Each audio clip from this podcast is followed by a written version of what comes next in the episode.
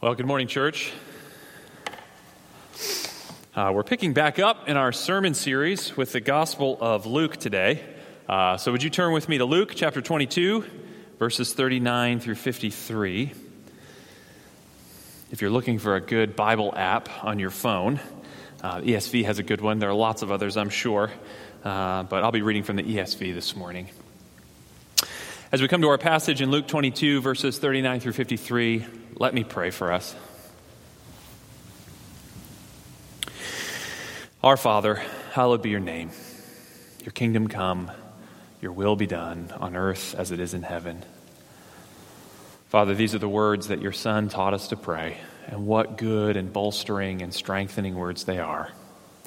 So, Lord, we pray for this moment as we come to your word, as we gather around your scriptures together that your kingdom would come and our eyes would be opened and our hearts would come alive again to behold you in your word. Give us fresh insight and fresh vision into who you are, Lord Jesus, that our hearts may be encouraged and strengthened in faith and hope and love in these days. We ask this, Father, in the name of Jesus, our great high priest, and in the power of your Holy Spirit. Amen. Well, let me read Luke 22, 39 through 53 for us. And he, that is Jesus, came out and went, as was his custom, to the Mount of Olives. And the disciples followed him. And when he came to the place, he said to them, Pray, that you may not enter into temptation. And he withdrew from them about a stone's throw and knelt down and prayed, saying, Father, if you are willing, remove this cup from me. Nevertheless, not my will, but yours be done. And there appeared to him an angel from heaven, strengthening him. And being in agony, he prayed more earnestly, and his sweat became like great drops of blood falling to the ground. And when he rose from prayer, he came to the disciples and found them sleeping for sorrow. And he said to them, Why are you sleeping? Rise and pray, that you may not enter into temptation. While he was still speaking, there came a crowd, and the man called Judas, one of the twelve, was leading them. He drew near to Jesus to kiss him, but Jesus said to him, Judas, would you betray the Son of Man with a kiss?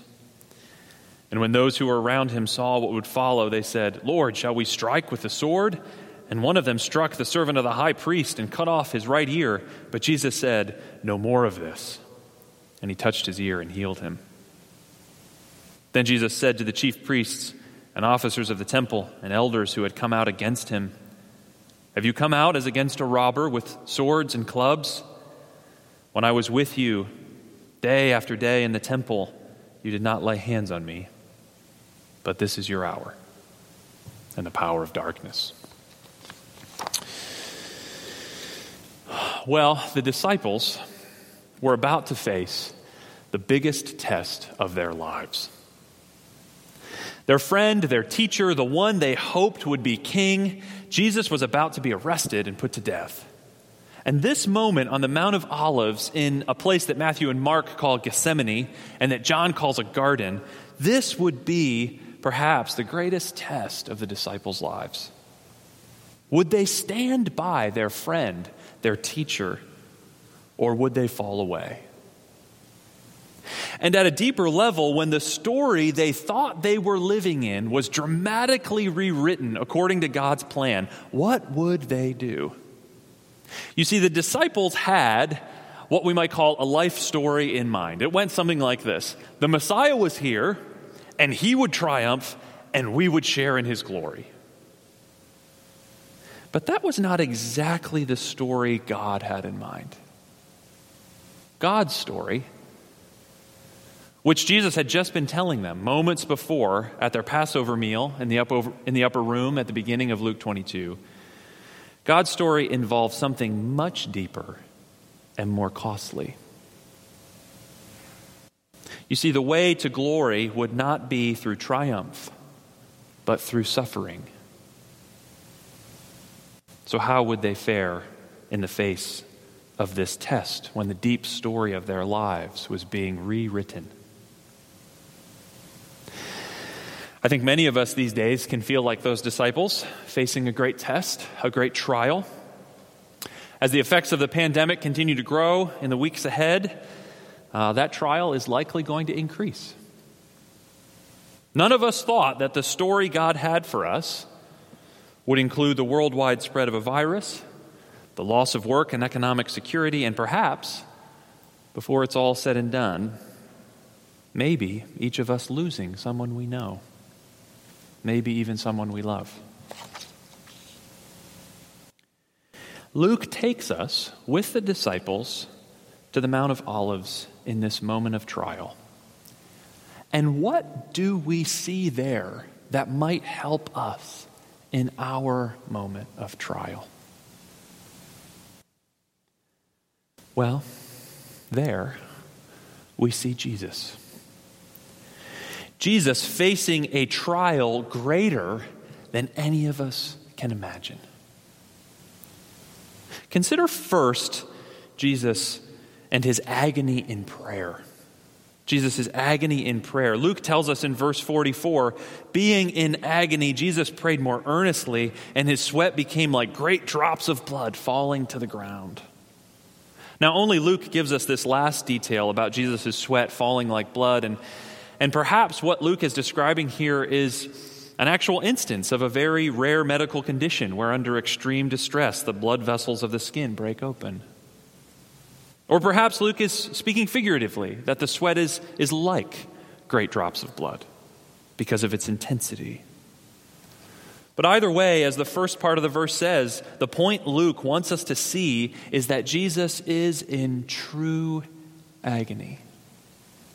In his fully human nature, Christ undergoes in this moment great striving, great suffering, great agony. But why?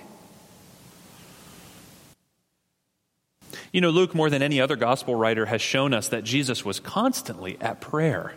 Uh, at key moments of Jesus' life, especially, Jesus is seen in the Gospel of Luke praying, like before his baptism, or before choosing the twelve, or prior to asking the disciples for a confession of faith,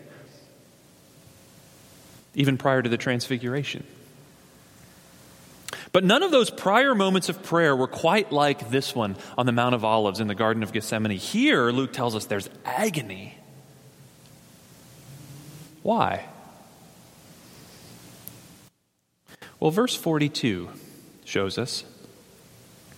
In this moment of prayer, Jesus was beholding, he was seeing, he was viewing like never before the cup he was about to drink. Look at that verse again. Father, if you are willing, remove this cup from me. This metaphorical cup brought so much terror to the human heart of Jesus that in his human will, he wrestled with the Father, asking if there might be some other way to do what he had come to do. Now, at this moment, we step into one of the deep mysteries of the incarnation. Jesus Christ, we see as the Gospels unfold, is both God and man. He's one person with two natures, a divine nature and a human nature. And this means that Jesus has both a divine will and a human will. One writer put it this way He said, with respect to Jesus' divine nature being fully God, he had no other will than that of the Father. Yet, with respect to his human nature, being fully human, Jesus himself made a clear and careful distinction between his will and the Father's will. If he did the Father's will, the writer goes on to say, this was because he chose to do it, not necessarily because it always came easily or automatically. Jesus, with his fully human will, is here wrestling with the choice before him to take the cup. What then is this cup that filled Jesus and his human will with such agony? Well, it's clear from the context of Luke that the cup that Jesus speaks of is the cross. On the way to Jerusalem, he told his disciples more than once that, that he would be betrayed and handed over to be crucified. Uh, and in the upper room, he had just taken, maybe even a half an hour before this scene, he had just taken the bread and the cup, symbols of that first Passover in Exodus. And Jesus said to his disciples, This bread that we use to celebrate the Passover, it's really about my body being broken for you. And this cup that we use to celebrate the Passover is really about my blood shed for you, Jesus had just told them. But why did the cross fill Jesus with such dread, such agony? Think with me of other great figures who've faced an untimely death. Socrates famously faced death with great composure. Thousands of martyrs, Christian and non Christian alike, have faced the prospect of even gruesome deaths with cool minds and calm hearts. But here we see Jesus contemplating his death, and he is in horror. What explains that difference? Well, it's because the death that Jesus was about to undergo was like no other death before or after. You see, when Jesus speaks of the cup, we have to hear that metaphor within the thought world uh, of first century Judaism. We have to hear it, that is, as the Old Testament uses it. And again and again, this is what we hear. Take Isaiah, the prophet Isaiah, chapter 51, verse 17. Isaiah says, Wake yourself, wake yourself, stand up, O Jerusalem, you who have drunk from the hand of the Lord the cup of his wrath, who have drunk to the dregs the bowl the cup of staggering. Or listen to Jeremiah 25 15. Thus says the Lord, the God of Israel Take from my hand the cup of the wine of wrath, and make all the nations to whom I send you drink it. Again, Jeremiah 49 12. For thus says the Lord, If those who did not deserve to drink the cup must drink it, will you go unpunished? You shall not go unpunished, but you must drink. One more example from Habakkuk 2 6. You will have your fill of shame instead of glory. Drink yourself and show your sinfulness. The cup in the Lord's right hand will come around to you, and utter shame will come upon your glory. So, what is it the prophets are saying? How are they using this metaphor of the cup? Well, the cup is clearly a metaphor for God's judgment and wrath against human sin.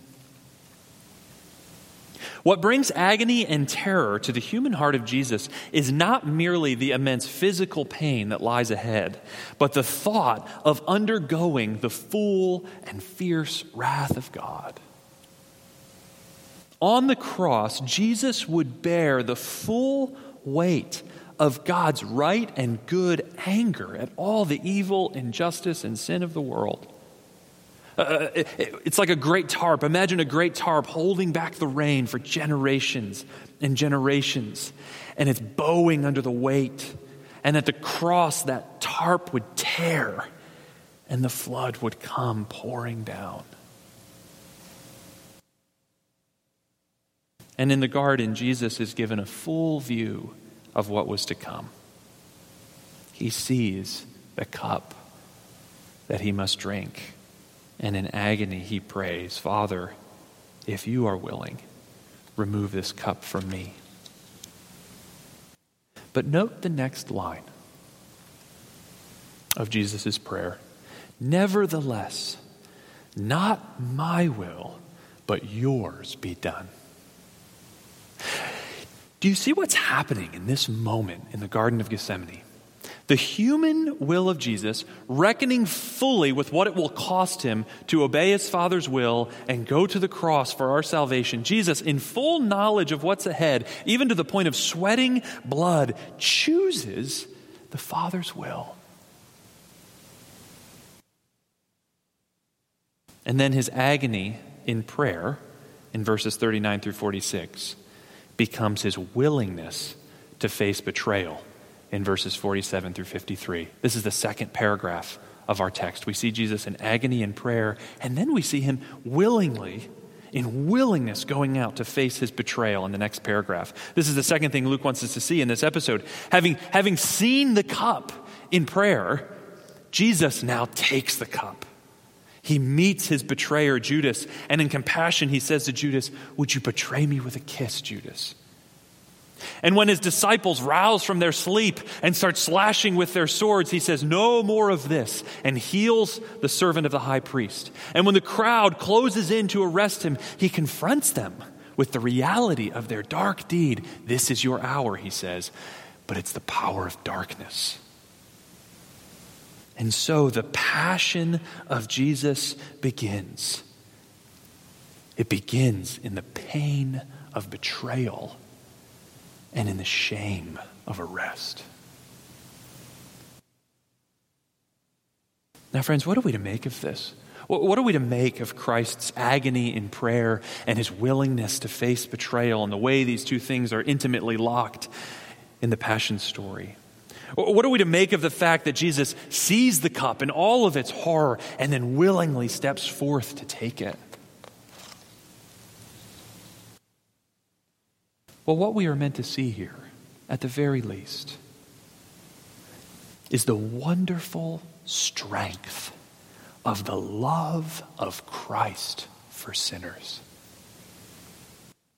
Paul writes in Romans 5 now, most people, Paul says, would not be willing to die, even for an upright person, though someone might perhaps be willing to die for a person who's especially good.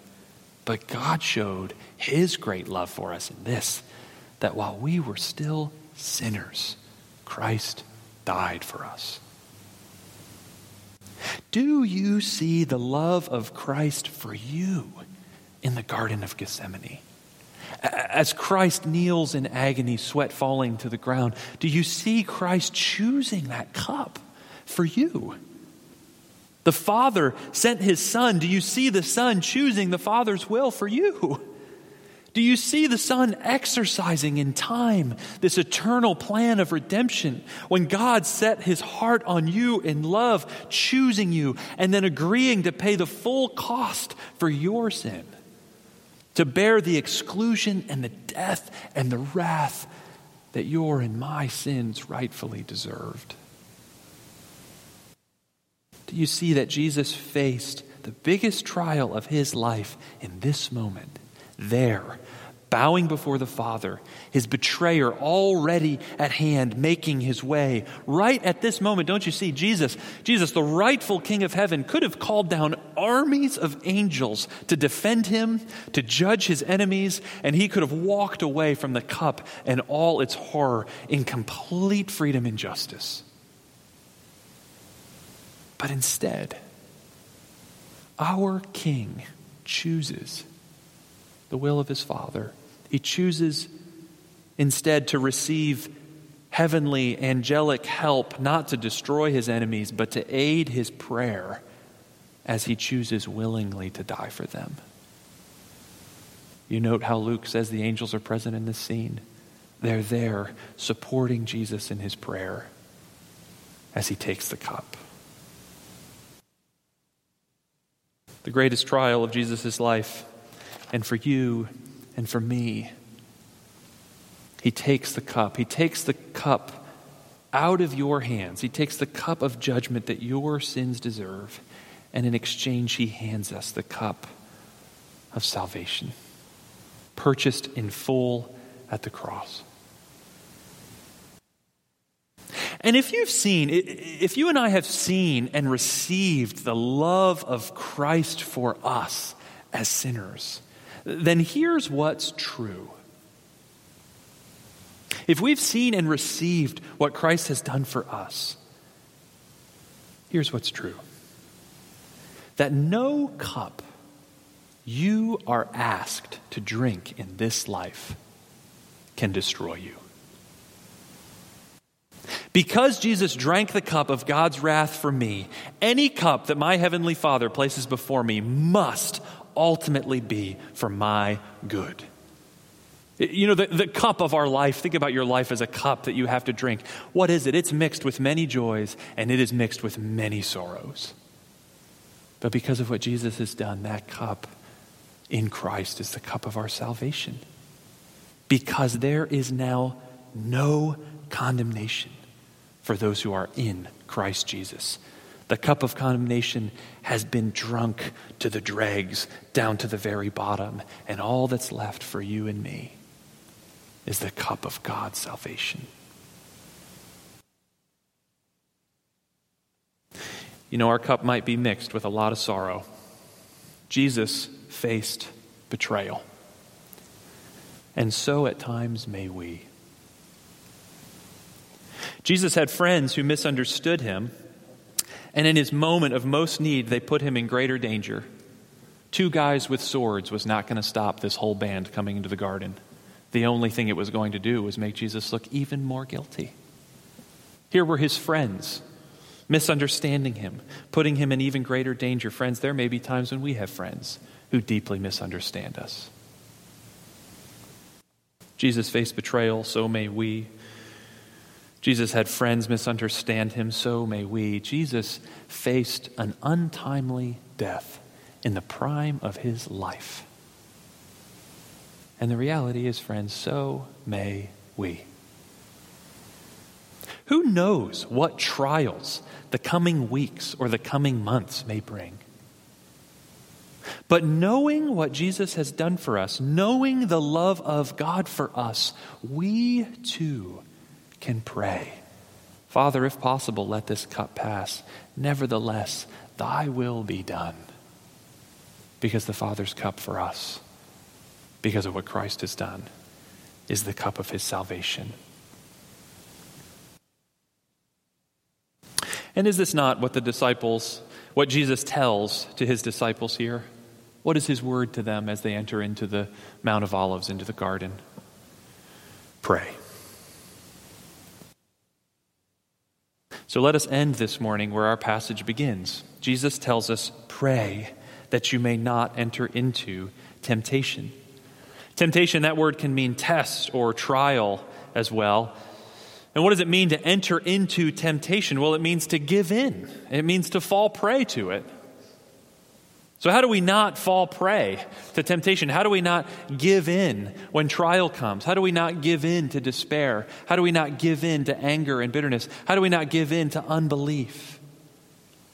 Jesus says, pray. You know, one of the things I've observed in the last week is that as many of us have been forced to work from home and, and distance ourselves from one another, uh, is that all that frantic energy that we usually spend in the world out there is now just being channeled into our lives at home. Uh, Facebook posts are going crazy with like 400 ways to homeschool your kids. Uh, there are now 700 new home projects you can do and get done with all that time you have on your hands now that you're working from home. You know, we're just taking all that energy and just redirecting it and plowing it into our home lives. You know, but perhaps one of the things that we're meant to learn in this season isn't how to redirect all of our frantic energy into other things. Maybe we're meant to learn simply how to wait.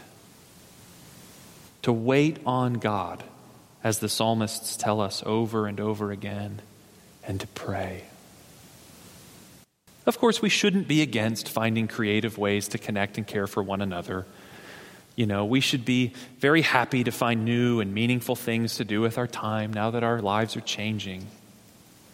But this is a season when we should also be learning to slow down, to wait, and to pray. To pray as Jesus invites us here, to pray, Father. Jesus invites us to pray, Father. You know, this is a moment when all of us should be looking to God again, to acknowledge our complete dependence on God again, and to rediscover that because of Jesus' finished work, we too can call God Abba, Father.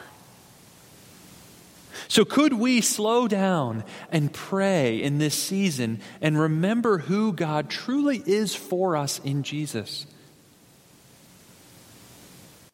Now, I understand some of us have had very absent fathers, some of us have had maybe even pretty terrible fathers.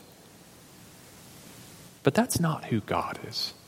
To know God as Father is to know God as intimate and trustworthy, as strong and gentle, as holy and good. When we pray, Father, we celebrate the fact that because Jesus has taken away our sin, we are now beloved daughters and sons of God, no matter what circumstances may bring. And then Jesus invites us to pray, Father, if you're willing, remove this cup from me. Now, we saw that for Jesus, the cup was a very specific thing, a very specific and unique part of his mission. He was the only one who could take up the cup of God's wrath and drain it for us because only he was fully God and fully human to do that work for us. But by analogy, we now take up that prayer for whatever cup lays before us. And we can pray, Father, if you're willing, remove this cup of sorrow from me. You see, it's not wrong to pray for different circumstances. We can cast all our cares on God because He cares for us. We should be honest with God in our desires, our fears, our concerns. And so we pray, like we did earlier in the service, we pray for God to end the spread of the virus. We pray for God to protect the most vulnerable, especially from not just the disease, but from the effects of our economy shutting down. We pray for God to, to keep our family members safe. And we pray for God to keep our medical workers safe and the people working in the grocery stores so we can continue to get food. We continue to pray. And you see, God is honored when we pray like this. When we make these requests to God, Father, if you're willing, remove this cup from us. When we make those kinds of requests to God, on the one hand, we glorify God for his power. We're acknowledging that God is almighty and he can actually do something about it. And at the same time, when we pray those prayers, we glorify God for his goodness. We acknowledge that God is loving, and like a good human parent, God gives good gifts to his children. So, in taking all of our needs and our concerns to God and wrestling with God in prayer, we're actually exalting God's power, we're exalting His goodness. So we pray, Father, if you're willing, remove this cup from us. But lastly, Jesus invites us to pray, Nevertheless, not my will, but yours be done. Now, I imagine that if I gave us all a little theology quiz, we would all get straight A's. You know, if we sort of pumped out onto the Facebook feed two questions true or false? God is wiser than we are. True or false? God is more loving and good than we are. Suddenly, they would all start ringing back ping, ping, ping, ping, ping, ping, ping, and we'd all get 100%. True and true. God is wiser than we are. God is more loving and good than we are. Great, we've all passed the test. But when trials come, we often realize that head knowledge of God is not heart knowledge of God. When trials come, the wisdom of God and the love of God start to come under question, don't they? Now, of course, we may never know why God allows the circumstances in our lives, the trials, the tragedies. But here's what we do know. Look again with me at the garden. There you see God the Father giving up his only Son for you. And there we see God the Son willingly drinking the cup for us. You see, whatever God may decree, it cannot be because he doesn't love us. At the cross, in a wisdom that shames the wise of this world, God proved his love without reserve so that we can trust his love without hesitation, even when times are hard. And so we too can pray, Nevertheless, not my will, but yours be done. And notice what courage and what compassion that prayer gives to Jesus. Praying the prayer, Father, your will be done. Jesus then moves from agony to courage and compassion. He meets his betrayer and offers him one last chance to change his mind. He heals the servant of his enemy and tells the disciples to put their swords away. He addresses those who would arrest him with the challenging light of truth. How will we face our trials with such courage and compassion? When we, in prayer, when we've wrestled, and when we've said with Christ, Not my will, but yours be done, then we can step forth with the same courage and the same compassion of Jesus. And so, then, friends, like the disciples, we may be facing the biggest trial of our lives. But like the disciples, we too have a Savior in the Lord Jesus who intercedes for us who prays for us, who's standing even now, risen, glorified at the right hand of the Father, so that we might come to the Father in His name, and so that we might pray with confidence to God as our Father. Father, if you're willing, remove this cup. Nevertheless, not my will, but yours be done. And having that kind of confidence in Jesus, we too can face the trials of our time with courage and with compassion. Let's pray together.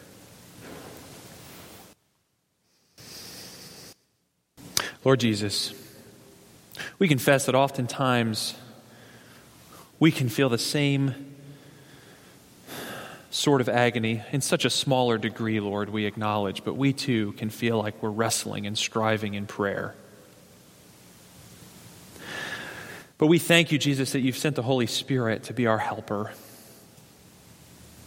We pray that you would strengthen all of us to be able to pray and slow down in these moments, to remember that you're our Father, to remember that you're good and loving and that your plans are good and wise. Lord, help us as the church to move forth in the confidence that this prayer provides. Lord Jesus, that your finished work provides so that we might be light and salt in these needful times. We pray all this in the name of Jesus. Amen. Well, friends, in response to sharing and looking at God's word together, let's continue to sing together.